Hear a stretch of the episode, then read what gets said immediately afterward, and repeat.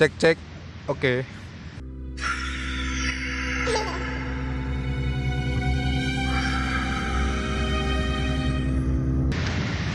Eh, selamat malam.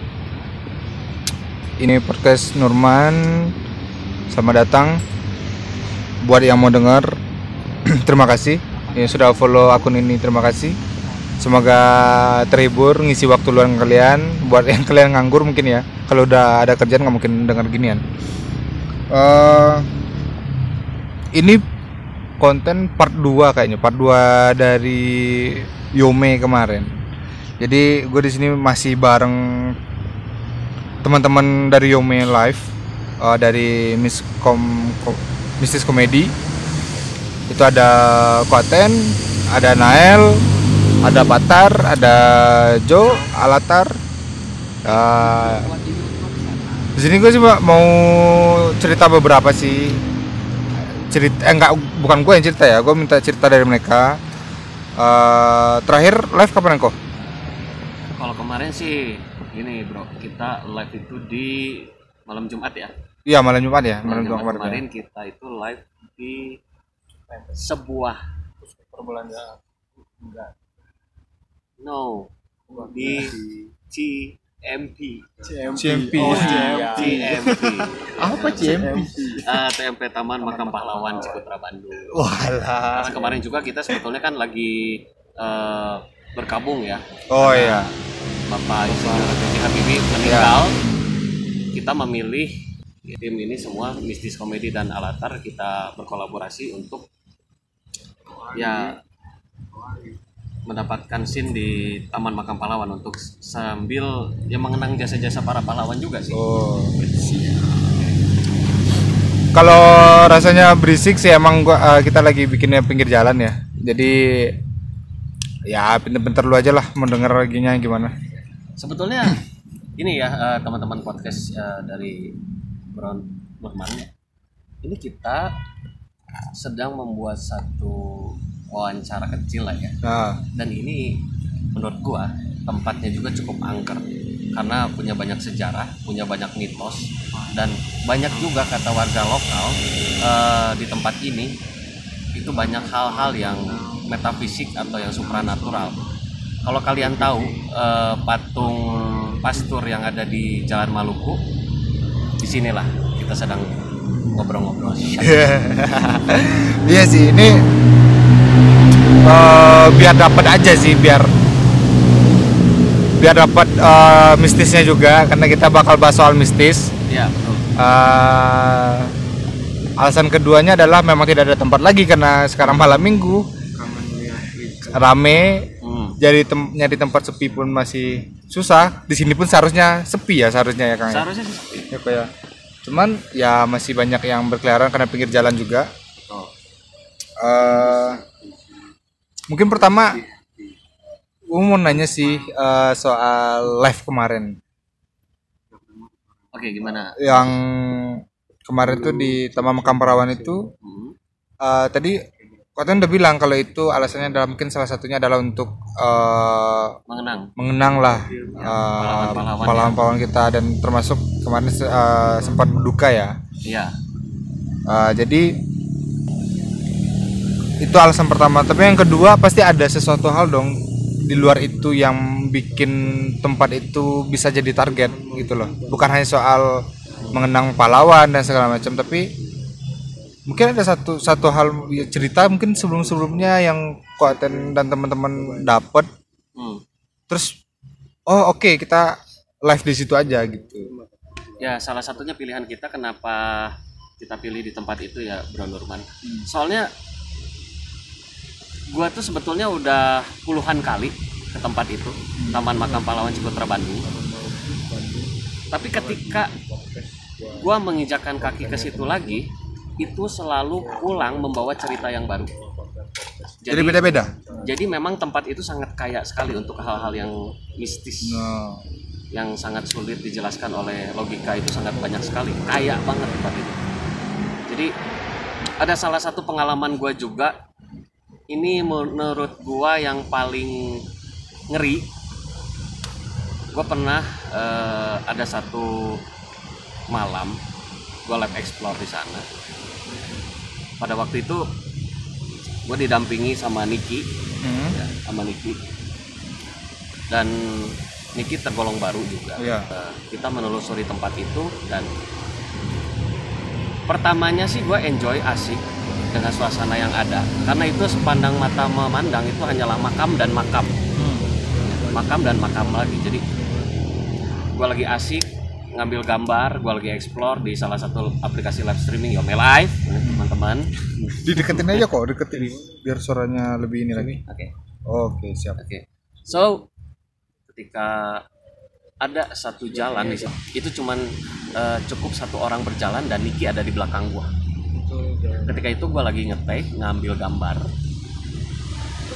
Gua mengarahkan kamera gua itu ke suatu kayak eh, rumpun bambu gitu. Ya, jadi itu sangat lebat sekali. Ah, Nah, ketika gua ngetek tidak terjadi apa-apa. oke. Tapi ketika gua dua langkah dan kamera gua ke arah jalan ke arah depan, itu di samping kiri gua persis suara seperti ini suaranya. Kuku, ku, kuku. Kayak manggil-manggil gitu. Jadi se- burung no, no, no, no, ini bukan burung, ini kayak jelas banget. suara orang gitu cuman Ya, Oh. jadi suaranya tuh kayak kalau yang yang yang gua yang rasain ya, eh, Patar, rasanya tuh kayak yang sakaratul. Oh.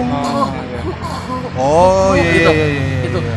dan itu diulang tiga kali kuku ku kuku tiga kali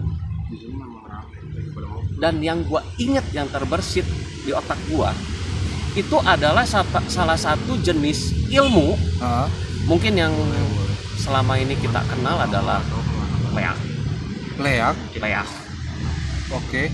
dan kalau lu tidak beruntung ketika lu membalikkan wajah ke arah suara kalau ada mukanya Ah. die lu die Berarti itu sangat ekstrim gua baru tahu sih kalau di Bandung juga ada leak ya. di setiap daerah ada Oh, ilmu rata- leak itu universal kalau rata- misalnya di Oh, Nusantara ini rata-rata Iya. kalau kita ngelihat bukan langsung mati sih kok tau Iya. gua. kita bisa bikin perjanjian ke dia nih Iya. besok mau bawain TV gitu misalnya ya Ah. tapi Ini besok lu harus datang bener beneran sumpah Leak mau nonton apa anjing pakai TV? ini sebenarnya orang cuma Hmm. ilmu kan ilmu Oh. orang, ilmu satu ilmu Nah, Oh jadi Ilmu bukan bukan bukan makhluk yang yang yang Orang.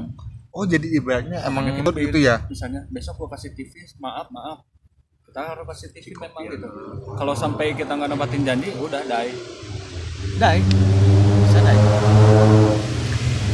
Tapi bagi orang yang nggak tahu gimana ya? kalau ya banyaknya orang tidak tahu. gitu loh banyaknya orang tidak tahu dan celaka.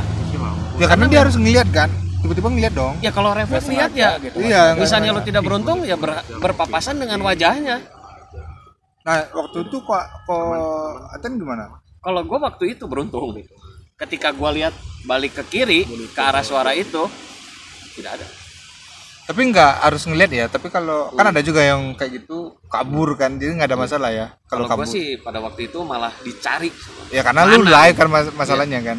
Tapi bagi orang-orang yang tidak beruntung yang lewat situ atau gimana kan, ya terus dia ngeliat terus nemu mukanya langsung waduh. tuh wah itu langsung sial sih banget hidupnya. sial itu sial banget dah soalnya memang eh, bahwasannya ya leak itu brother dia mengumpulkan jiwa-jiwa untuk meningkatkan level si ilmunya nyari nyari tumbal gitu bahasanya.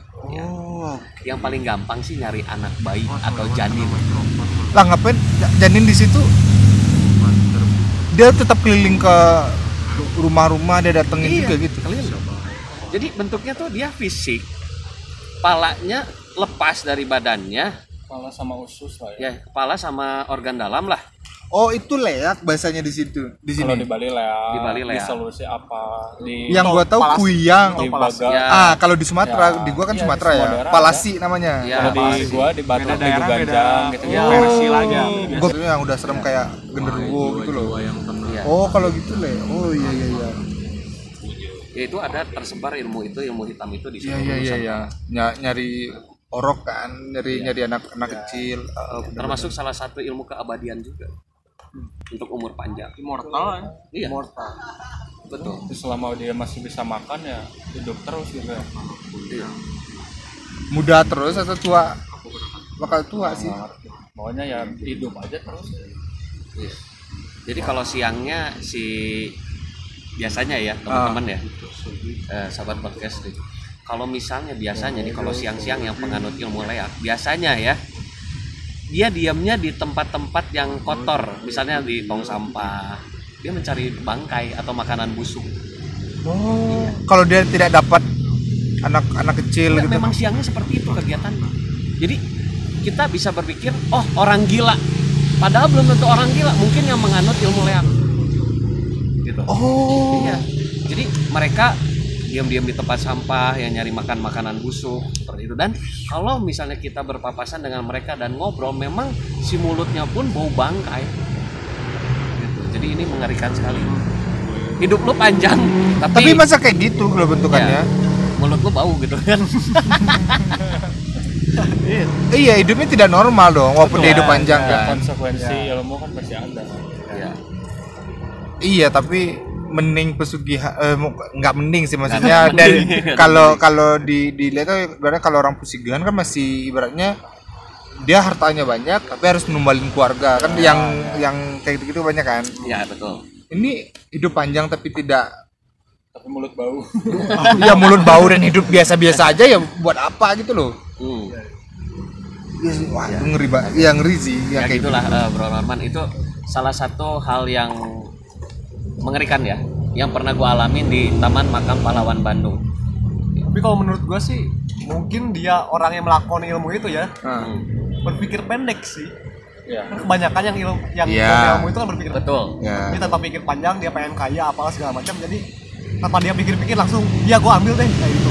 Iya, masalahnya kalau gue yakin kalau orang yang menuntut ilmu hitam pasti dia hanya memikirkan adalah gue senang dengan Ya. waktu yang cepat singkat, Nah, ya kan? ya. Tapi masalahnya kalau misalkan eh, orang ke dukun buat dapetin cewek, ya nyantet, eh dapat duit, ya kan pakai tuyul atau apalah yang istilahnya itu masih oke make sense lah. Tapi buat hidup abadi dengan keadaan seperti itu ya pikir pendek yang seperti apa yang dia inginkan hanya hidup doang juga tidak tidak masuk akal sih menurut gue sih Iya gitu sih, loh tidak masuk akal. Tapi nggak tahu juga sih mereka kan ada seperti apa. bro. Everything is a choice yes. and every choice has a price. Ya. Ya itu balik lagi lah. A Masih- price. Iya Ngeri. sih, iya, iya, iya. ngeri ngeri. Oke, nah kalau yang terakhir itu apa aja kok yang yang dapat kemarin? Yang waktu live malam Jumat kemarin? ya sebetulnya Ada kalau kemarin kan konteksnya kita berkolaborasi Ah, Alatar eh, Indigo Show ah, eh, dan Mistis Komedi oke. begitu. Jadi kemarin memang konteksnya kita berkabung dan kita konteksnya juga eh, kolaborasi. Jadi memang dari kolaborasi ini kita mendapatkan satu pengalaman-pengalaman dan nilai-nilai baru sih sebetulnya ya. Ah, Iya. Jadi benar-benar kita memang berbagi ilmu dan menyerap ilmu gitu loh. nyari cemilan dia si Patar. Terus Ya jadi eh, memang kolaborasi ini memperkaya konten sih yang yang yang gua rasakan. Eh, gimana? Banyak mendapatkan pengalaman.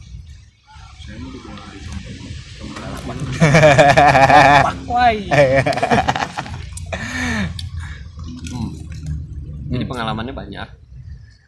Banyak juga yang kita dapat, banyak juga yang kita pelajari. tapi waktu selama live atau di luar live lah ketika udah off ada kejadian-kejadian nggak sih yang yang waktu berada di situ ada kejadian nggak sih yang dirasain? Kalau sesudah live ya, kalau gua sih selalu memutuskan kontak atau hubungan dengan tempat. Hmm, itu secara simbolis. Jadi gua pulang nggak bawa penyakit. Maksudnya gimana? Jadi pulang gua nggak bawa penyakit ke rumah. Entah itu nggak bisa tidur entah itu jadi mimpi buruk mutusinnya itu gimana kok maksudnya? terintimidasi dengan suatu energi lain gitu. Ya. ya itu gua gua secara simbolis mematahkan. Makanya kita biasanya eh, sebelum explore itu kita berdoa bersama dan setelah itu setelah explore kita juga ada doa bersama Hmm. jadi itu se- pematahan secara simbolis supaya alam bawah sadar kita nggak terus-terus kepikiran gitu ya tidak teracuni teracuni. ya dengan keadaan Iya. Nah, eh, balik nih ke part satu nih kita nih ya. oke Kemarin tuh masih ada sesuatu yang kita kuaten gantung lah cerita kemarin tuh. Oke. Nah, dari bahasan tadi kayaknya banyak dengan kuaten udah, udah lumayan banyak kan Maksudnya udah berkecimpung di dunia mistis secara live ngikutin ya kita gue pribadi sih lebih pengen tahu apa aja sih yang yang yang pernah dirasakan ketika live ataupun ketika off. Oh oke Nah, kamera kamera sudah off live sudah off entah itu di persiapan atau setelahnya Rumah Belanda. Iya kemarin ada rumah Belanda tuh. Mungkin mulai dari situ deh. Eh, mungkin bisa dari Nael lah kalau Boleh, misalnya. boleh. oke oke. Jadi dari Nyambung awal nih. part one Hmm, ya part one. Ya kita sih explore di situ. Memang konon kata yang jaga tempat lah ya kok ya bilangnya kita Nah. yang jaga tempat ini memang ada yang apa ya bilang ada yang ada yang menetap di rumah itu Nurman. Jadi kayak ada ya makhluk makhluk lah makhluk makhluk astral yang eh, menempatkan diri di situ. Yang konon katanya ada panglima itu bagus rangin. Ya itu bagus rangin. Bagus rangin terus ada sosok kuntilanak tapi badannya kayak tengkorak gitu tapi rambutnya gimbal-gimbal hidungnya aneh lah bentukannya tuh Paten sendiri ada gambarannya terus ada sosok anak kecil. Hmm. memang dan konon juga ada di situ sosok eh, noni Belanda. Hmm. dia tuh pakai karena rumah Belanda kali ya? Ya karena rumah Belanda. Dia tuh cantik bentukannya man jadi kayak pakai kebaya putih-putih gitulah. Rambutnya dikebelakangin. Nah itu tapi kita selama live explore sih nggak ada yang menemukan itu. Udahlah pokoknya biasa kan live biasa segala macam beres. Akhirnya kita duduk di teras rumah itu tuh ada kayak meja gitu lah meja kotak gitu. Kita semua duduk di situ saya Koaten ada Ito ya Iya. ada Marvel sama yang jaga tempat. Biasa sharing-sharing biasa aja tukar pikiran gimana nih tadi live nya ada kendala apa? segala biasa aja sih.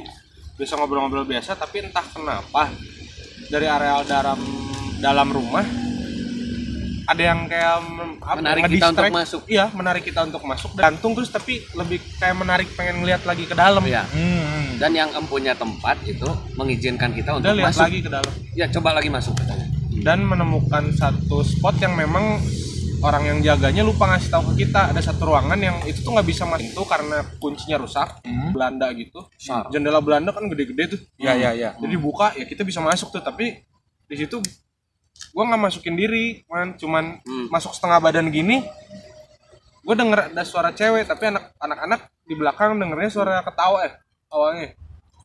Atau ya terus Ketawa nggak tapi kecil. Ya ketawa tapi tipis halus banget man. Udah gitu udahlah. Eh, jalan ngiterin lagi mau ke arah spot yang kuntilanak tengkorak tuh. Hmm. ah gak lama ada suara senandung. Nandung kayak gimana? Gimana ya Eh, jadi kayak lagu zaman dulu. Zaman dulu Ah. lagu dulu. Ya, dan itu eh, mungkin ya bukan dari asalnya bukan dari daerah sini Indonesia. Bukan dari Indonesia. Iya, bukan bukan lagu oh senandung bukan senandung uh, daerah Indonesia gitu. Iya, Iya, bukan lagu-lagu kita. Bukan bahasa Indonesia lah Hmm. lagu luar. Iya iya betul betul. Dan itu tuh suara senandung itu tuh bergema ngelilingin rumah dan itu kondisi kita udah nggak live udah udah off live semua udah cuman karena ke- ke- kayak ada yang menarik untuk ngeliat ke dalam gitu Hmm. dan itu wah nih gue aja merinding ini ceritanya jadi memang itu sih serem juga tuh yang itu tuh Hmm. tapi tidak menampakkan wujud ya Tidak. Udah. tapi memang itu suaranya betul-betul berputar Keliling. seperti- iya keliling Oh. itu di atas kepala kita oh muter-muter ya Iya. suaranya ya tapi halus halus dan itu kita sempat untuk merekam eh, melalui video hmm. oh ya dan itu suaranya sangat jelas ada ada suaranya harus didengerin pakai minimal headphone lah Harus pakai Headphone. Kalaupun pakai headset, dengerinnya memang di kamar doang lagi sepi. Dengerin tuh pasti suaranya ada yang kedengeran. Ada suara senandung. biasanya kata orang ini kan kalau suaranya jauh berarti dia deket Iya. ya enggak sih Iya, makanya katanya kita gitu. bingung itu jauh dan dekat soalnya dia muter jadi pasti ada ada satu nada yang kedengeran banget ada yang jauh Iya, ibaratnya kan kalau dia muter kan misalnya posisi lu di sini dia rada jauh ya suaranya jadi keras. Iya, kalau dekat lu berarti dia lagi di belakang lu, gitu aja. Iya, iya. Istilahnya kan gitu kan. Iya, Ya. kayak apa ya nge-orbit gitu ya Ah, Ya, ngorbit. betul betul betul mengorbit mengitari kita gitu. Betul betul. Wah, lumayan juga ya yang kayak gitu-gitu. Itu itu salah satu hal yang amazing Iya. buat kita. Iya. Dan itu what the fuck banget karena kita posisinya udah beres-beres, Heeh. kita mau pulang, kasih bonus lah. Dan memang beberapa kali gue pernah mengalami juga eh, ketika pulang explore kita mendapat bonus dari yang empunya tempat yang tidak terlihat ya. Hmm. Itu beberapa kali gue Tapi kalau itu dari Klaten ya. Eh, waktu itu posisinya bar live-nya lagi bareng sama Nael berarti. Situ. waktu itu nggak live Oh enggak live yang live siapa? mendamping itu Ya, Oh, namping itu. gua yang live sama si itu Oh. dua aja. Dua. cuman ya Koten pun Ada di situ kan? masuk di live karena Koten lukis Oh, Gambar. gambar. gambarin perwujudan yang Koten lihat dapat visualnya gitu Hmm. Nah, kalau Jo apa gua kenapa ya, ada ini nggak sih? ada Gitu apa penga- pengalamannya gimana nih yang paling serem? Karena kan Ya. sebenarnya kalau misalkan sekarang kita lagi ceritain mereka lu ngerti lah gitu Iya, kan mereka iya, I datang kan I know, I know. ada aja ya ya ya itu sudah dari tadi. gue pribadi kalau selama gue di live ya di live di room sebelah di Bigo ya sebelum gue masuk Yome pernah gue sama adek gue berdua di Hmm. gua Belanda tuh udah gue bakar Oke, ada gue bakar. gue explore ke situ adek gue di pos jadi posnya itu posnya di tengah-tengah antara gua Belanda sama gua Jepang Oh iya iya iya Nah, iya itu. iya itu. adek gue di situ gue jalan sendiri ke gua Belanda Hmm. nah di situ gue jalan ke situ awalnya interaksi nggak ada tuh masih masih masih belum ngerasa tuh Normal ya. nah iya normal masih ya. normal masih flat akhirnya gua ke depan apa gua, gua apa ke gua Belanda tuh. Ah, karena gua kesel ya ini flat flat banget gitu kan kesel gua. Akhirnya gua teriak-teriak di depan gua tuh. Iya. pokoknya ya manggil-manggil gitu lah Hmm. pakai ini nggak yang kata-kata yang dilarang di situ? ada ada ada Iya, ada, ada, gue itu. teriak-teriak di situ. Ada ada gue bilang kayak gitu. Awalnya nggak ada. Terus kata viewers coba bang stay di depan apa di depan gerbang gua. Ah. depan kameranya stay. Gua diam di situ. Hmm. Tunggu sekitar lima menit katanya Hmm. akhirnya gua tunggu di situ dari yang awal si auranya nggak ada apa-apa tiba-tiba kerasa dari belakang tuh kayak as ramai banget Mau datengin ya? ya Oh. bener-bener beda banget auranya kerasa banget ini kalau misalkan lu paham lah gitu kan Iya, iya, Ya, iya. gitu. itu beda banget dari belakang Hmm. Berarti yang lu rasain tuh lebih kayak gimana nih? Kalau di gua sih menganggap apa? Bagi orang-orang yang denger ini ingin kah nggak agen tapi hawa ya. hawanya tuh kayak Atmosfer ya. Iya, berubah, maksudnya ya. beda banget dari yang Panas. biasanya. Nah, Hmm. Oh. biasa banget terus tiba-tiba kayak panas tapi paham lah panasnya beda lah kalau ada yang makhluk-makhluk gitu ya. Iya. Nah, Iya, dia iya. kayak sumpah kayak gitu. Oke, itu awalnya itu yang pertama kan. Oke, datang. Gua udah ngerasa kayak gitu. Berarti itu kan interaksi udah mulai ada tuh. Nah, Dari situ mulai Oke, udah mulai kerasa gua bilang. Gua terusin tuh teriak-teriak di, depan gua. Ini interaksi yang bener-bener real dan viewers pun mereka denger. Jadi pas gua teriak-teriak kayak gitu nggak lama kemudian sekitar 10-15 menit kemudian dari dalam gua ada suara besi diseret. Waduh. Wow. Terus gua Belanda oke gua mikirnya gini lah. Itu mungkin zaman penjajahan besi-besi yang di Iya, iya, iya, iya, iya, iya. ada suara itu kayak Rantai-rantai. kereta barang, kereta barang. Hmm. Ya kayak gitu. Hmm. Abis itu hening lagi. Gua masih penasaran. Gua teriak lagi, teriak lagi. Dari yang awalnya suara besi doang, tiba-tiba ada suara kayak bola bola besi yang buat tahanan itu loh. Iya. oh. Nah, suara ngegelundung kayak gitu. Oh. Di dalam gua itu meng- menggema suaranya. Padahal malam malam tuh nggak ada orang ya? Nggak ada situ? orang sama sekali. Tim ekspor pun waktu itu di di gua Jepang di Belanda itu nggak ada orang sama sekali. Jadi Tapi cuman sudah minta izin sama orang Sudah, sana. iya sudah. Habis itu nggak cukup di situ. Jadi pas habis suara itu pening lagi, lama kelamaan ada ada lagi suara. Oke, gua masih ta- tantang tuh masih teriak-teriak. Hmm. Habis gua teriak-teriak, tiba-tiba dari dalam gua ada suara kakek-kakek. Waduh. Kakek-kakek gimana? Bilang kayak gini, dalam bahasa Sunda ya. jadi dia bilang saham maneh katanya gitu Oh, itu suara kakek-kakek jelas berat gitu. jelas banget Sila ada. Iya, kemungkinan kemungkinan Nah, kayak adanya ya. Heeh. Viewers pun denger waktu itu nggak cuman gua. Jadi gua nggak halusinasi Berarti sampai masuk ke ini iya ya. Iya, iya. viewers mereka typing di situ. Bang itu suara siapa suara siapa? Jelas gua di situ sendiri. Halu pasti ya langsungnya viewer. Heeh. jelas banget bukan cuma gua yang denger viewers bilang kayak gitu. Habis kayak gitu gua masih penasaran. Gua tantang lagi tantang lagi. Terus pokoknya sekitar 2-3 menit lah habis kayak gitu. Jadi kita kayak komunikasi lah tanya tanya jawab tanya jawab Iya. Siapa kamu kan itu kan dalam bahasa Sunda.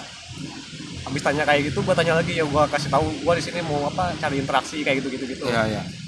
terus di endingnya dia bilang kayak gini hayang modar sih teh gitu. Anjir. dia bilang kayak gitu itu jelas banget viewers pun denger. Itu kalau diartiin di Indonesia ya kamu apa kamu mau ngapain ke sini mau mati lu kayak gitu. Hmm. ya kayak gitu. itu jelas banget dan viewers pun mereka pada denger Ekstrim. Eh, cuma ekstrim sih. Ekstrim. Sampai sam- sampai ada mereka min sampai nantangin kan jatuhnya Iya, kan. iya, mereka sampai sampai berarti ber- mereka merasa sangat-sangat terancam Nah, dan iya. terganggu lah. Ya.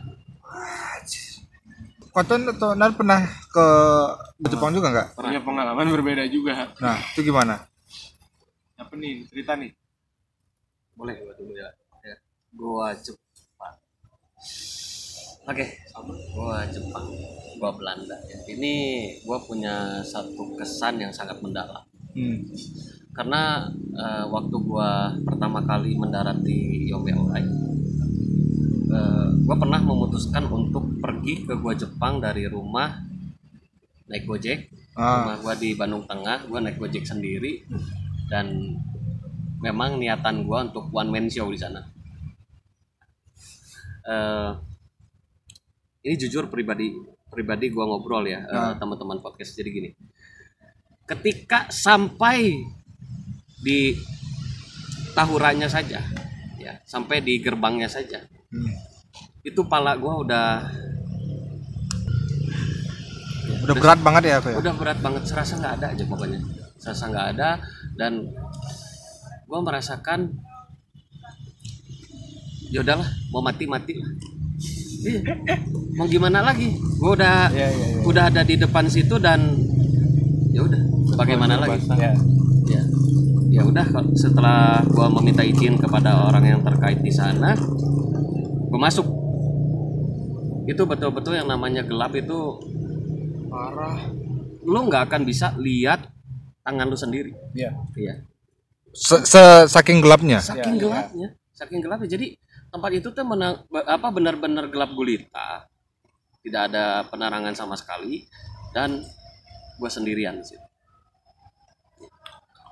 Ketika itu gua langsung buka aplikasi gua gua onin gua live-in. Ketika di live-in pun udah ada suara-suara kayak benda-benda jatuh dari atas. Jadi Oke. seperti melempar gua dan gua hanya berpikir positif aja bahwa itu adalah dahan-dahan lah. Yang jatuh terkena apa ya kayak atap Ya, atap-atap ya, ya. kayak pondok-pondok gitu lah. Ya ya. gue berpikir positif aja deh. Ya gue tidak memungkiri bahwa gue di situ merasakan yang namanya ketakutan. Betul-betul merasakan takut itu sampai pada limitnya. Berarti belum nyampe, maksudnya belum ekstrim yang dia iya yang bersuara di depan Oh. muka belum ya itu masih belum ya tapi sudah sudah Ya, itu- merasakan ya Pak. wah sambutan yang Iya. sangat luar biasa jadi gitu loh pressure-nya tuh benar-benar pressure mental lu langsung ya, ya mental wah Iya. mental jadi breakdown sih benar-benar jalan langkah demi langkah itu dengan pressure gitu ada satu tekanan dan kalau teman-teman inilah kalau teman-teman podcast ngerti ya Ah. ketika kita diambang rasa takut yang udah pada limitnya. Itu kita tidak bisa mera- merasakan kepala kita tangan kita kaki kita udah nggak kerasa. Iya iya. Udah mati rasa itu. Iya. tapi nggak paralyzed ya. Mati rasa.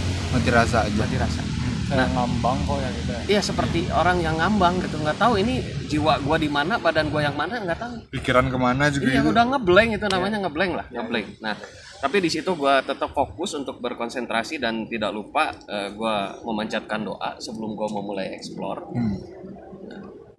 Pada awal-awal memang explore gua tidak lancar apa karena faktor sinyal Oke. sinyal tuh tapi gua eh, ini tidak menyerah Eh, karena yang gua rasain gini man gua udah ada di situ Hmm. ya ini harus gua yang mau mulai gua juga yang harus mengakhiri Nah, gitu. jadi gua di situ coba lagi untuk eh, mencari sinyal coba lagi untuk mencari sinyal dan waktu itu tepat gua berada di depan mulut gua Belanda oke. Di seberang seberangnya gua Jepang berarti ya. ya pada waktu itu sinyal gua hilang tiga kali Hmm. Ya, dan waktu itu Nail masih jadi viewers ya. Nail masih jadi viewers. belum nonton ya belum nonton kalau gua Oh, belum nonton. Oh, Patar. Patar ya? Oh, Patar ya, nonton. Oke. eh, dan ketika itu yang hilang sinyal pertama masih bisa di live-in.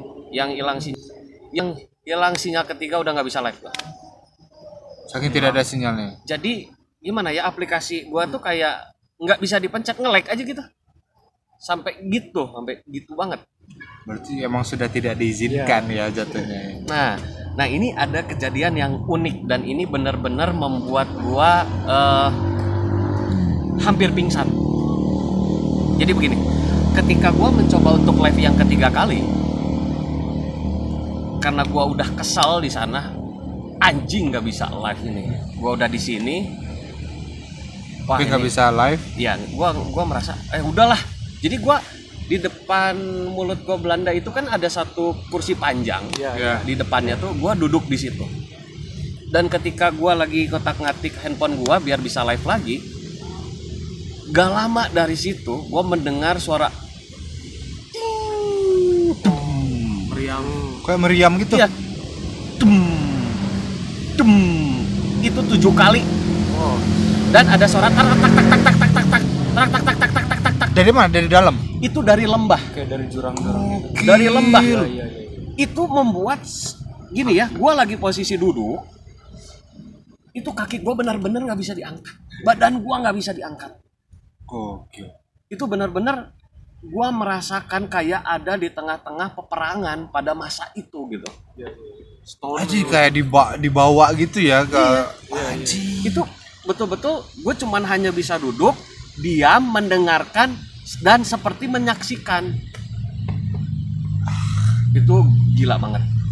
Nah di situ ketika itu semua sudah terjadi sunyi kembali di situ gue mulai memukul-mukul kaki. Dengan kerasa lagi ya gitu dengan ya. kencang memukul-mukul kaki gue tangan gue pukul-pukul. Dan nggak ber- berapa lama dari situ gue udah mulai bisa berdiri. Dan gue mulai keluar dari lokasi gue Belanda. Gitu mulai bisa keluar dan ternyata di situ gue disambut ada tim ekspor lain yang datang. Ah. dan ke, eh, ya dari Bigo Live juga itu keluar. Eh, berpapasan dengan gua yang mau masuk ke gua Belanda. Dan dia menyapa Waten sama siapa? Sendiri. Gelo. Sorangan. Sendirian. Eh, ngabarin banyakan. Mereka mah rame. Mereka 11 orang. Banyakan cuci iya sih itu bisa juga jangan pun mereka sih sebenarnya. Di gua pun jadi pertanyaan, motivasi lu datang sendiri itu apa gitu loh. Nggak maksudnya oke lu motivasinya adalah buat live dan segala macam oke. Cuman masalahnya kenapa sendiri gitu loh. Sedangkan lu tahu tempat itu bukan sembarang tempat yang cuman oh iya di sana angker. Angker nggak nggak kayak biasa tempat orang oh iya rumah tuh udah lama ditinggal angker kayak gitu. Tapi itu ada sejarah yang Iya, iya. yang ini kan Sangat gitu kental. loh. kental Ya, banget orang mati di situ. Banyak gitu loh betul orang betul betul. Ya jadi jadi begini motivasi gua itu maaf ya teman-teman gua pengen naik kelas. Hmm. iya iya. Gua pengen naik kasta. Gua pengen eh diri gua ini gimana ya gue bilangnya? Kebal sama yang kayak gitu ya? Merasa takut. Iya gue pengen mengasah mental gua aja. Bener-bener gue pengen mematikan rasa takut gua. Iya iya. Dan memang benar eh, sahabat pos- eh, podcast ketika gua udah melalui itu ketika gua pergi ke tempat-tempat lain itu rasanya hambar. Iya iya iya. Hambar. Karena gua udah melalui tahap itu. Yang paling ya yang lebih serem lah ya gitu.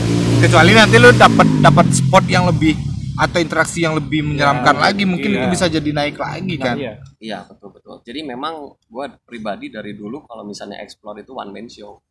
Betul-betul pergi dari rumah sendiri pulang sendiri lagi. Sendiri legend. Ya Gila, keras bre. Hidup keras cuk. Ya gue cuman berpikir aja eh di pala gue nih ya sahabat podcast. Ini profesi gue hmm. Dan gue cari duit dari sini. Hmm. gue udah siap dengan segala konsekuensinya. Gue tahu konsekuensinya. Ah. ya. Diri gue sendiri dan nyawa gue sendiri. Iya loh itu itu jadi jadi makanya pertanyaan gue kenapa itu jadi motivasi eh, motivasi lu apa ya? Sebenarnya tidak tidak hanya sekedar pertanyaan kayak orang ah lu gila lu berangkat sendiri. Enggak. Cuman kan lu tahu resikonya yang bukan hanya bukan kayak lu naik sepeda jatuh luka dikit kan nggak kayak gitu loh Ya, resikonya ya, gitu loh. Resiko tuh udah menyangkut nyawa. Betul. Tapi lu tetap berangkat sendiri dengan mental yang mental yang belum cukup belum pengalaman yang cukup. Yang di mana maksudnya pengalaman untuk menghadapi yang lebih besar ini belum cukup kan iya. waktu itu. Kalau sekarang kalau gue lihat lo bisa berangkat ke mana ke mana sekarang kayak rumah tua ya itu masih biasa tapi ke- ketika lo datang ke oh, gua Jepang atau gua Belanda itu ya itu suatu hal yang bunuh diri sih. Ya. memang eh, urutannya begini man. Gua kan salah satu pembimbing juga nah. di ranah ekspor memang urutannya tuh taman. Oh. Ya taman seperti ini Ah. taman. Yang kedua itu kuburan. Ah, yang ketiga itu bangunan terbengkalai. Ah. yang keempat itu puncaknya ya peninggalan alam. sejarah. Alam. Kita kembali ke alam. Seorang insan ini kembali ke alam. Alam ini maksudnya bisa lebih ke peninggalan sejarah? Alam ini ya global. Karena kita berasal dari alam. Iya maksud maksud gue tuh secara spesifik alam ini maksud ini gimana? Taman juga alam maksud bagi orang-orang yang tidak paham ya maksud gue teh oh maksudnya secara spesifik kita ke mungkin eh, kayak gunung paradigmanya ya pegunungan lah, bukit hutan ya leuweung hutan gitu. Ya kalau gunung kalau hutan ya gue sudah eh, sudah angkat tangan sebenarnya kalau yang mistis di pegunungan karena gue merasakan sendiri. Emang itu sudah sudah di luar nalar sih menurut gue karena ya, ya. apa yang misalkan biasa dilihat di uh, ibu kota entah itu ada ada jumping candy ada mbak dini atau segala macam Iya, jenis itu ya biasa aja sudah biasa gitu Hmm. tapi ketika masuk ke alam yang kita tidak pernah yang pernah kita sebagai tamu kalau sini kan kita bisa bilang ini rumah gua gitu loh Iya. kalau di kota kan Iya. tapi kalau di di gunung wah itu ampun sih ya karena gue pribadi pernah merasakan yang pengalaman juga ketika naik gunung melihat ses- sesuatu yang benar-benar aneh banget ini ya eh jam center Iya, soalnya Dede mau dibunuh. Dede mau dibunuh. Biasa sebentar patungan. Baterainya bro. nah kenapa eh gue yang anggaplah bisa sedikit ada kemampuan untuk melihat seperti itu ketika di gunung yang di kota gue biasa udah lah biasa ya oh ya ada itu ya ada itu. Eh, ya even orang itu sudah berkecimpung di situ maksudnya sudah pernah melihat yang lain tapi ketika balik ke alam lagi ya tidak. Itu yang kuat rasakan mungkin. Kita balik ke peninggalan. Iya salah satunya itu peninggalan sejarah yang itu sudah bercampur dengan alam kan. iya benar sih. Kalau nah pernah ngerasain nggak sih yang yang kayak gitu? Yang balik ke alam mungkin belum nyampe. Belum sampai situ. Gua Jepang. Oh, Jo- Oh, gua iya, Jepang. iya. gua Jepang gimana? Ada pengalaman ya. Jadi ah, yang anehnya gini kalau misalkan sendiri memang kan kalau sendiri pasti ujian yang paling beratnya ya udah sih mental gitu kan. Hmm. Gimana ngontrol rasa takut bisa bisa tetap di bawah tapi nggak ke atas rasa Ya, takutnya gitu ya. Hmm. ini gua ramean aja Hmm. ramean. Jadi waktu itu tuh yang gua inget itu gua Pak Aten Patar Marvel si Joel si Gita sama Randy ya? Ya 10 orang loh Kang Martabak orang. sama Kang Martabak Koaten berapa orang ikut Koaten? Eh, di gua eh, gua Randy Kang Martabak bertiga Koaten bertiga berarti di gua bisa sampai berapa tuh? Bisanya. tujuh orang kan Iya. tujuh orang ikut gua memang nggak nggak terlalu berdekatan gimana gitu kayak paling eh, jarak 10 langkah gue berdua di depan jarak 10 langkah di belakang siapa siapa siapa dan kebagian tuh di depan gue sama si Patar. Hmm.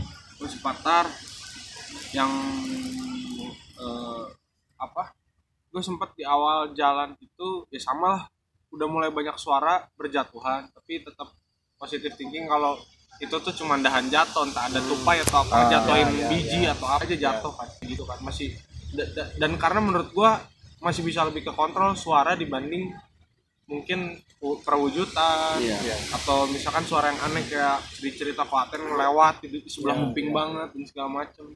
Tapi gua ketika gua berjalan itu berdua sama Patar untungnya tuh gue selalu nanya gitu. Kalau misalkan ada yang dampingin gua gue selalu nanya.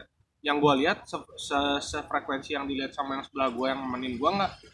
Patar kebenaran waktu itu ngeliat. Jadi sosoknya tuh gitu man. Nggak berbentuk jadi kayak bola gitu tapi bukan bola dalam berbentuk bulat banget enggak. Jadi kayak ya nggak berbentuk abstrak lah gitu. Iya, iya. bentuknya. Itu tuh warna merah marun. Merah lah pokoknya enggak. Gue nggak bisa bilang itu marun nggak bisa bilang itu darah darah. merah darah nggak bisa. Yang jelas dia merah aja bentukannya. Nah itu tuh pindah man dari pohon tuh pohon pohon ke pohon. Hmm. ngikutin kita jalan gitu. Misalkan dia ada kita lagi jalan di setapak kan gitu kan jalanan gua Jepang gua Belanda Iya, setapak gitu kan misalkan kita lagi jalan gitu nanti dia bisa di sebelah kanan nih. Agak turun di dahan pohon sebelah mana nanti turun nanti pindah lagi ke kiri pindah lagi ke atas. Itu tuh gua ngeliat itu. Dan itu tuh pada ending life tuh gua tanya sama Koaten ada nggak wujud kayak gitu? Itu tuh mirip-mirip kalau orang-orang sini bilangnya jurik leuweung ya. Jadi Norman kalau ke situ siang-siang atau sore-sore karena Kuaten sendiri udah dapat informasi kuatnya gitu dari dari warlock wa- dari warga lokal di sana. Heeh. Kalau Norman main ke sana siang-siang kayak cuman mau jalan sore gitu-gitu. Eh, jalan nyium bau busuk, nyium bau busuk. Coba telusurin bau busuknya ke arah mana pasti ada di, di atas atas pohon dan itu tuh ikan mas ikan mas yang dari sungai-sungai diambilin sama si makhluk itu. Iya. Maksudnya kayak ikan jadi mas? eh, sumber kehidupan si ikan ini diambil mereka eksistensi Oh berarti bukan ada ikan di atas kan? Ada. It- itu bau busuknya tuh jadi kayak Iya bau busuknya dari atas, Iya. tapi bukan ma- si Bukan wujudnya. bangkai si ikan yang ada di atas juga kan di bawah justru di atas. ya jadi ketika si eh, bayangan merah tersebut kita sebut bayangan merah Ah, ya, ya, bayangan. soalnya kan abstrak ya, Ah. orang abstrak ketika berhenti di satu spot kalau misalnya itu malam Ah. dicek paginya pasti udah ada bangkai ikan Oh gitu, ada Yang ikan atas. ikan-ikan yang di sungai-sungai di sekitar situ man Hmm. Itu gue ngeliat itu sama yang bikin merinding merin- udah rame merinding kaki lemes. Jadi gue ngeliat kayak sebatang batang pohon gitu. Bertegak gitu doang. Ya gue mikirnya karena itu semua pohon ya udah sama gitu kan. Iya. nggak ada aneh-aneh. Terus tiba-tiba gini man depan kamera. Nun maju maju tapi agak bungkuk bungkuk bungkuk lari anjing gue bilang apa itu? Mah langsung gue tanya sama sebelah gue si Patar kan. Tar lu lihat nggak? Iya anjing dia ngangguk itu apa? Nggak tahu anjing. Itu tapi kalau ditelah lagi mungkin wujud kakek-kakek yang nunggu di gua Jepang. Ada mitos eh, konon katanya berbentuk eh, siluman anjing. Emang Siluman betul. anjing. siluman anjing. Jadi palanya bisa jadi orang atau memang betul-betul seperti anjing. Lari aja gitu. Ya Iya. Itu itu sih Sangat. Jadi, tapi ada juga kalau pengalaman hampir mati gara-gara setan itu kan kebodohan manusia iya ada gitu. Iya. I- ya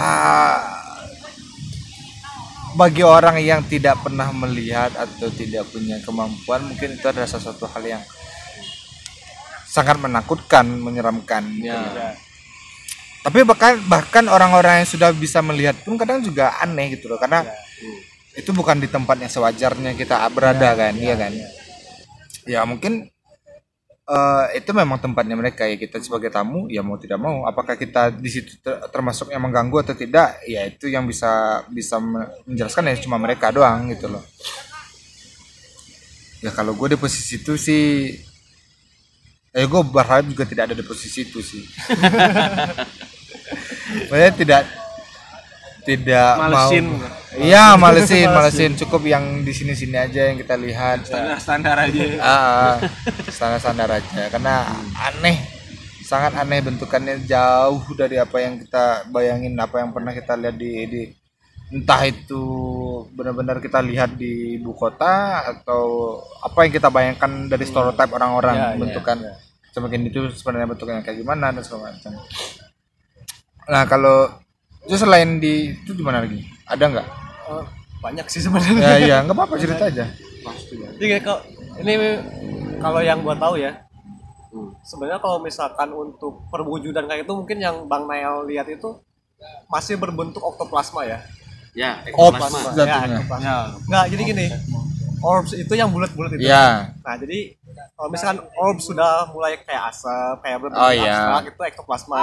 oke Kalau misalkan sampai Ah. Mau joget disuruh jalan. oh iya boleh joget Oh, boleh. ada yang like Aku ganggu ya, ayah. enggak Ya, santai we enggak, Enggak, enggak ngeganggu. lajeng lajeng lajeng nyari duit ulang ngerakeun ah terus ya kalau misalkan yang ketangkap kamera kayak bulat-bulat kayak gitu, Nah, ya, itu, itu orbs. orbs kan. nah Kalau misalkan sudah kayak abstrak atau asap-asap kayak itu, itu masuknya ektoplasma. Ektoplasma. nah Kalau misalkan sudah berwujud berarti sudah masuknya vortex. Jadi sebutnya Nah, vortex ya. ya. gue tidak mendalami itu soalnya berarti gue tambah ilmu di sini Nah, untuk yang mungkin yang kau Aten alamin kayak suara apa Iya. kayak boom itu mungkin itu disebutnya residual energi ya. Nah, residual energi. Jadi energi masa lalu yang tersimpan dalam suatu tempat dan kalau misalkan si frekuensi kita seirama Hmm. itu bisa ke recall. Iya. Nah, kayak gitu.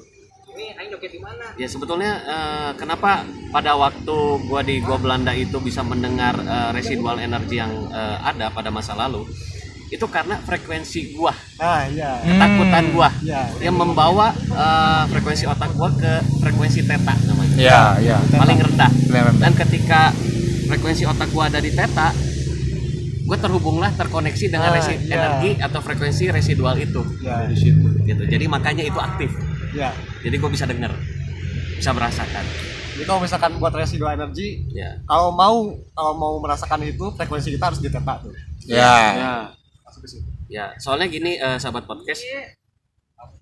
Misalnya kalian sekarang lagi ada di rumah. Hmm. Kalian melihat ubin yang kalian pijak itu adalah alat recorder alami. Iya. Tembok, ya semua ya gue pernah ya itu. elemen-elemen alam itu adalah alat recorder alami dan suatu waktu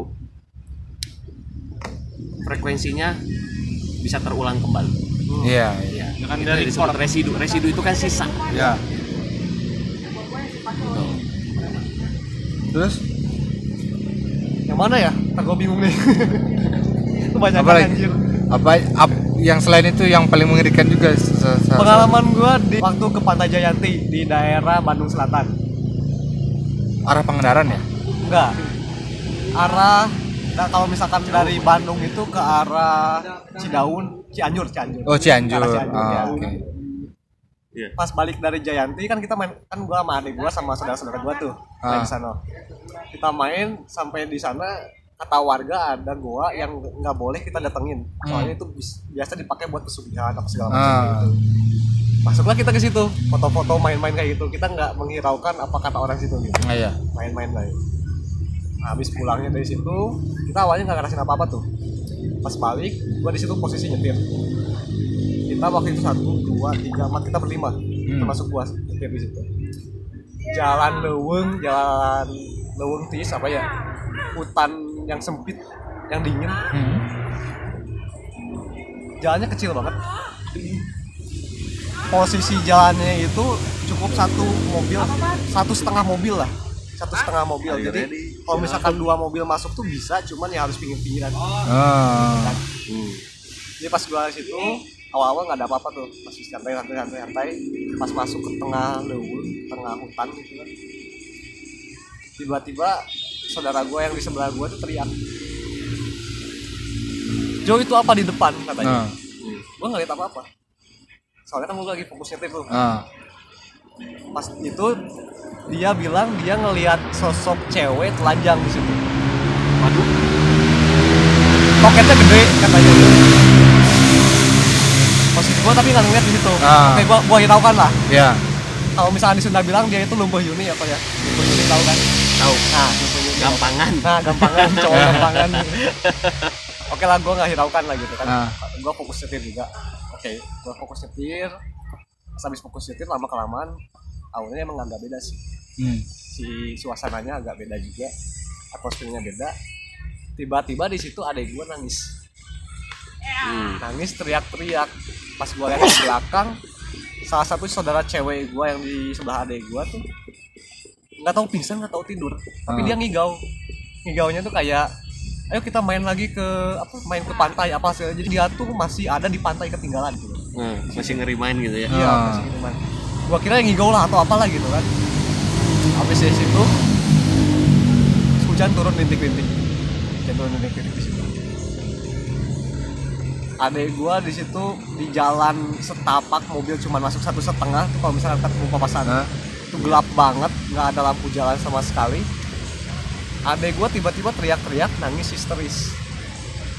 Adek gua teriak-teriak dia teriak-teriak tuh kayak dia juga ada di sana. Oh. Di lagi main di pantai itu iya iya iya jadi saudara gue cewek adek gue juga teriak-teriak di situ. Jadi seolah mereka tuh saling bersautan ada di lokasi tersebut di situ. Gue di situ bingung loh Tuh bingung gue posisi lagi nyetir. Jalan kayak gitu hujan hujan rincik-rincik kabut pula gitu kan. Ah. mobil gue waktu itu lumayan gede mobilnya jadi agak hariwang lah gitu Nah. kan bawahnya. Di situ gue bingung mau ngapain tuh. Aduh di situ gue udah pusing mau ngapain kayak gimana gitu saudara gue yang satu lagi yang yang lihat penampakan itu dia orangnya panikan. Dari situ dia panik. Nama gue panik lah di situ. Nah. gue panik panik panik panik. Bingung gue mau ngapain akhirnya nggak tahu di nggak tahu gimana ceritanya. Gue nge-recall mungkin kalau misalnya Paten sama Bang Len tahu ya gue kalau ekspor kayak gimana kan ada mediasi ya. Nah. nah di situ sengaja gue cari penunggu yang ada di situ. Nah. gua pancing pancing pancing pancing. Akhirnya ya itu kasarnya apa ya buka portal ya gitu kan. Pas gua buka itu otomatis mereka yang ada di sana tuh ketarik kan. Kalau Iya. portalnya kebuka ketarik masuk kan yang masuk itu ada anak kecil lah ada cewek pakai kebaya mukanya hancur sebelah matanya hampir keluar kayak gitu Aduh. lah pokoknya. Itu udah nggak jelas gua udah fokus sambil itu Aduh. kebayang gak sih gua sambil nyetir jalannya kayak gitu posisinya gila. Buat apa buat biar kondusif gitu itu keadaannya. Akhirnya pas satu titik nemulah gua sih ada salah satu pen, eh, yang apa gua lupa nenek-nenek sosoknya nenek-nenek pakai kebaya kayak gitu. Masuk gua sambil nyetir setengah sadar juga si neneknya itu bilang ke adek gua katanya Den eh, tong tong curi katanya nggak usah nangis kayak gitu. Hmm. ini sampai keluar leweng itu dijagain sama beliau katanya gitu. Nah, habis dari kejadian itu oke anehnya pas setelah kejadian itu adek gue langsung berhenti nangis langsung sadar di situ. Itu posisi gue nyetir jalan kayak gitu tengah leweng bro. Anjir tengah Berarti udah jam 11 berarti dia udah keluar ya? Dia Iya. udah keluar dari zona belum itu belum tapi setelah itu itu antara pertengahan antara pertengahan ada Ah. pertengahan setelah si ya kuncen lah gue sebutnya Ah. kuncen ya di situ masuk adek gua sadar saudara gua yang cewek sadar oke gua balikin lagi keluar lagi dari situ setelah kejadian itu hawanya atmosfernya gila beda banget dari yang pertama sebelum kau keung keung apa sih mencekam lah ya Iya, mencekam. mencekam. awalnya mencekam setelah kejadian itu drastis langsung biasa aja flat suasana. Sampai gua keluar leweng itu aman. Berarti kalau secara tidak langsung kalau gua artikan ya lu berarti masuk ke ke portalnya mereka ya berarti jadinya. Hmm. karena gini warga di sana pun kan sebelum gua berangkat ada apa namanya warung kopi pinggir jalan. Ah. kopi kopi dulu gitu kan. Nah, kata bapak itu kalau bisa lewat sini nggak usah malam-malam besok aja Ah. pulangnya oh gitu. dan temen gua yang di pantai itu pun bilang seperti itu. Jadi beberapa warga menyarankan kita untuk tidak pulang tengah malam. Ah. tapi kita ah kedua baik gitu kan. Ya pulang aja lah nggak apa-apa nggak akan ada apa-apa. Nggak tahunya pas ke, masuk ke situ kejadian kayak gitu bro. Siap, sama Anjing. Bra. se se berarti awalnya nggak nggak se ininya ya tidak sesadar itu dengan obrolan-obrolan orang nah iya jadi yang hanya bilang oh mending besok aja itu tidak sadar Iya. kalau itu adalah peringatan Iya, sebenarnya dari dari mereka iya, peringatan. ya wajar juga sih karena kita bukan orang sana Nah, ya iya. tidak tidak tahu Jadi apa ternyata itu. setelah ditelusuri kita ngobrol sama teman gue yang di sana, Hmm. Dia bilang di goa tersebut memang ada suka pesugihan kayak orang nyimpen nyimpen apa. Oh. Jadi di situ ada sosok monyet Oh. genderuwo tapi bukan genderuwo sih sebenarnya lebih ke sosok monyet matanya merah kayak gitu gitu. Iya iya iya. Nah, gua belum cerita sama adik gua tuh. Gua tanyain sama temen gua ternyata ada yang seperti itu. Gua belum cerita adik gua sama kendala gua. Ah. Pas gua tanya sama adik gua, ternyata dia ngomong kayak gitu. Mereka berdua itu pas ke sana tuh ditarik sama sosok yang itu. Bro. Oh, berarti mereka sudah Nah, sudah melihat itu iya, terlebih sebelum- dahulu iya, ya. Sudah melihat duluan. Pas gua tanya ke teman gua, dia bilang seperti itu. Berarti konfirmasinya itu cocok gitu loh. bisa jadi yang lo masukin dimensinya memang kerajaan monyet Iya iya Iya, iya iya. iya itu maksudnya. dan memang kalau memang tadi ada kata pesugihan yang terbanyak pesugihan itu memang kepada siluman monyet Iya. atau Oh, gitu. bentuk iya, Iya. itu paling banyak ular ya gua tahu misalnya kalau orang genderuwo pengantar santet buto ijo eh, pemikat Ya. gadis ya iya iya iya. Tapi gua nggak tahu sih kalau pesugihan tuh lebih ke monyet lebih sih. ke monyet biasanya Monyet. biasanya dipakai orang-orang yang maaf ya ini kita bukan bongkar Iya, iya, aib ya iya. biasanya dipakai untuk orang-orang yang usahanya perdagangan Iya. Ah. buat penglaris di dekat Ya. rumah kan dulu rumah di bebas warna ya kok ya Ah. itu kan kalau gua dari mana-mana seringnya lewat Jamika Ah. betul ya lagi nyetir ada di situ teh ada pohon gede deket dokter praktek keluarga langganan keluarga semua di Heeh. situ jadi pasti notice kan ada yang aneh masa tiba-tiba kerumunan orang banyak itu main nonton pohon Nontonin pohon. Ah, nontonin pohon kerumunan orang banyak pisan Ah. nyetir kan rada macet bentar udah pulang pas ngecek Twitter ternyata apa coba Ah. monyet putih kok terjebak di atas pohon pakai kalung emas banyak emas semua Anjing. yang ditontonin orang itu ternyata itu anjing. Difoto sama orang berarti atau gimana? kayaknya di foto gue lupa udah lama pisan kayaknya sampai Ya. masuk berita itu mah eh Hanuman tapi monyet monyet Hanuman. Oh iya, Hanuman kan monyet putih Putih ya, ya. Hanuman Iya. ya, tapi bener putih kayak Hanoman gitu Tapi Ah, perhiasan biasanya di semua. malam satu rakap apa ya yang harus potong buntut Iya, iya, iya. ya itu malam satu rakap itu harus potong buntut yang Si- yang pesugihan itu Ya. itu harus kejadiannya masih Ya. terang kok kalau tidak berubah kalau tidak Ah. ya kalau tidak nih misalnya sa- malam satu rakap tidak potong, Potong buntut, buntut. cuma kuncennya nggak dipotong nih ya Ah. lu eh, misalnya lupa nih ya Ah. lewat besok berubah lu keluar buntut kelihatan Yang coba pot- potong buntutnya maksudnya gimana? buntut buntut ya buntut Enggak, Ya, maksudnya ilmunya yang dipotong siapa? jadi gini misalnya ya buntut ini panjangnya harus satu meter Ya. ya harus satu meter kalau misalnya udah dalam kurun waktu satu tahun tidak dipotong Hmm. itu betul-betul keluar buntut Enggak, maksud maksud gue nih buntut yang dipotong nih siapa nih? Buntut si orang yang si monyetnya atau buntut si pelaku pelaku yang pelaku pesugihan pesugihan emang dia punya buntut? kalau itu tidak dipenuhi keluar buntut bro seperti buntut kerang Iya. eh buntut monyet Ya. Nah, yang dipotong sama si orang yang ikut pesugihan ini si buntut, orang mo- itu. Buntut orang itu. Kalau tidak dipotong lupa aja ya. Ah. keluar. Tumbuh keluar. iya keluar. Gua gua sorry sorry, gua masih Belum masih masih belum nangkap. Eh anggap anggaplah si jadi A gini Ah. jelasin dikit nih. Kayaknya mudah-mudahan jelas. Misalkan gue nih pesugihan nih ya. Ah, Hmm. sekuaten dukunnya ah, Nah, kuncen kuncen. Kuncen. Ah, oh minta monyet nih. Ah. monyet ya monyet monyet tanda monyet kutip ya, ya, tanda kutip monyet ada tentunya kan kalau yang pesugihan-pesugihan gitu punya rulesnya sendiri Iya. nggak boleh A B sampai Z Iya. nah yang dijelasin sama Klaten tadi malam satu Rakap. rakap mungkin khusus untuk penjelasan si monyet ini pesugihan monyet ini yaitu harus da, gua yang udah ditanemin atau dit- Iya, ditanemin. dititipin dititipin eh, ilmu ilmu pesugihan itu Ah. Gua harus potong dengan Harus potong. dengan eh, rulesnya yang si buntut harus cuman boleh panjang satu meter lebih dari itu harus udah mulai potong Hmm. let's say gua tes skip man gua nya nggak berbuntut gua nggak berbuntut Heeh. gua nggak berbuntut Hmm. let's say gua skip nih skipnya dalam artian apa keharusan dan kewajiban gua motong buntut. Hmm.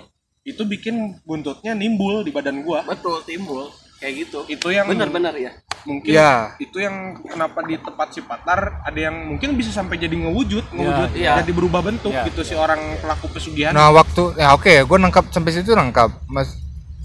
susah Makanya Hmm. yang gue tanyakan adalah ketika dia potong buntut, Iya. eh, berarti si orang siapa si Nael yang pesugihan tadi tuh di dia berubah dulu jadi si monyetnya, baru dipotong.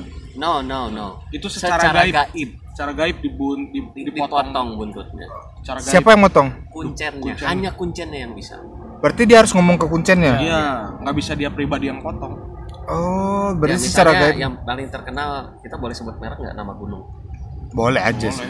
Misalnya di Gunung Jati, Ah. kan itu ada bagian yang nyekar ke Sunan Gunung Jati.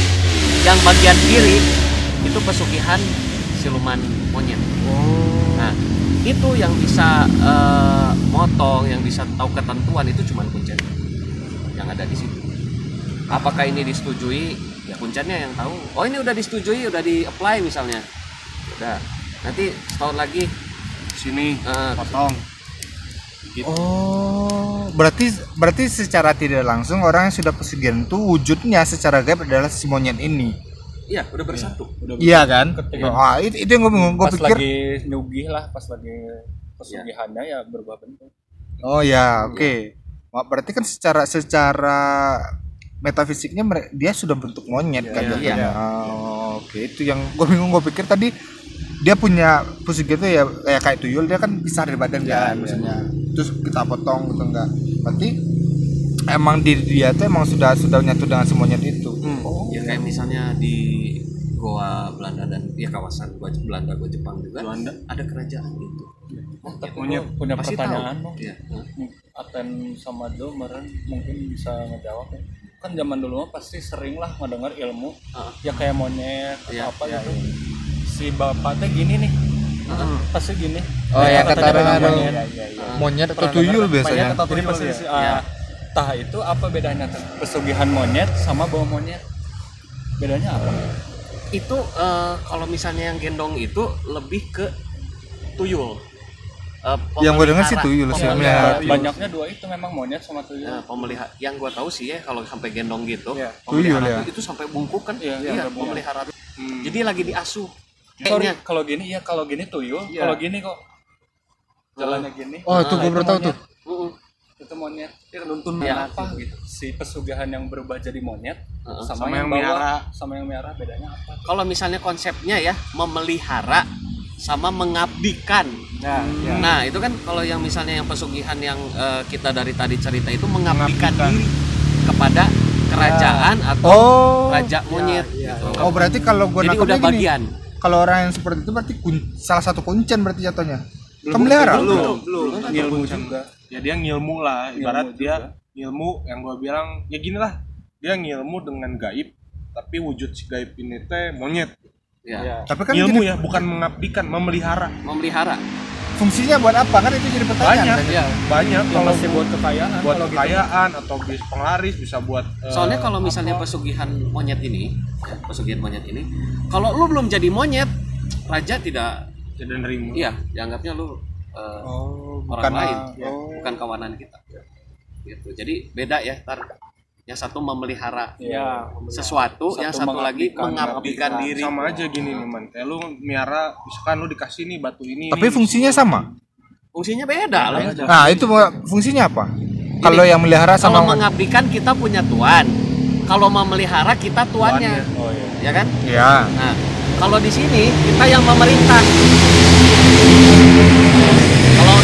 Memelihara, kita yang memerintah. Ya. Tapi kalau misalnya untuk yang mengabdi, kita diperintah sebetulnya. Lo harus gini gini gini. Ntar dikasih ini, Nah, ntar dikasih ini ini. nih, jatah lo.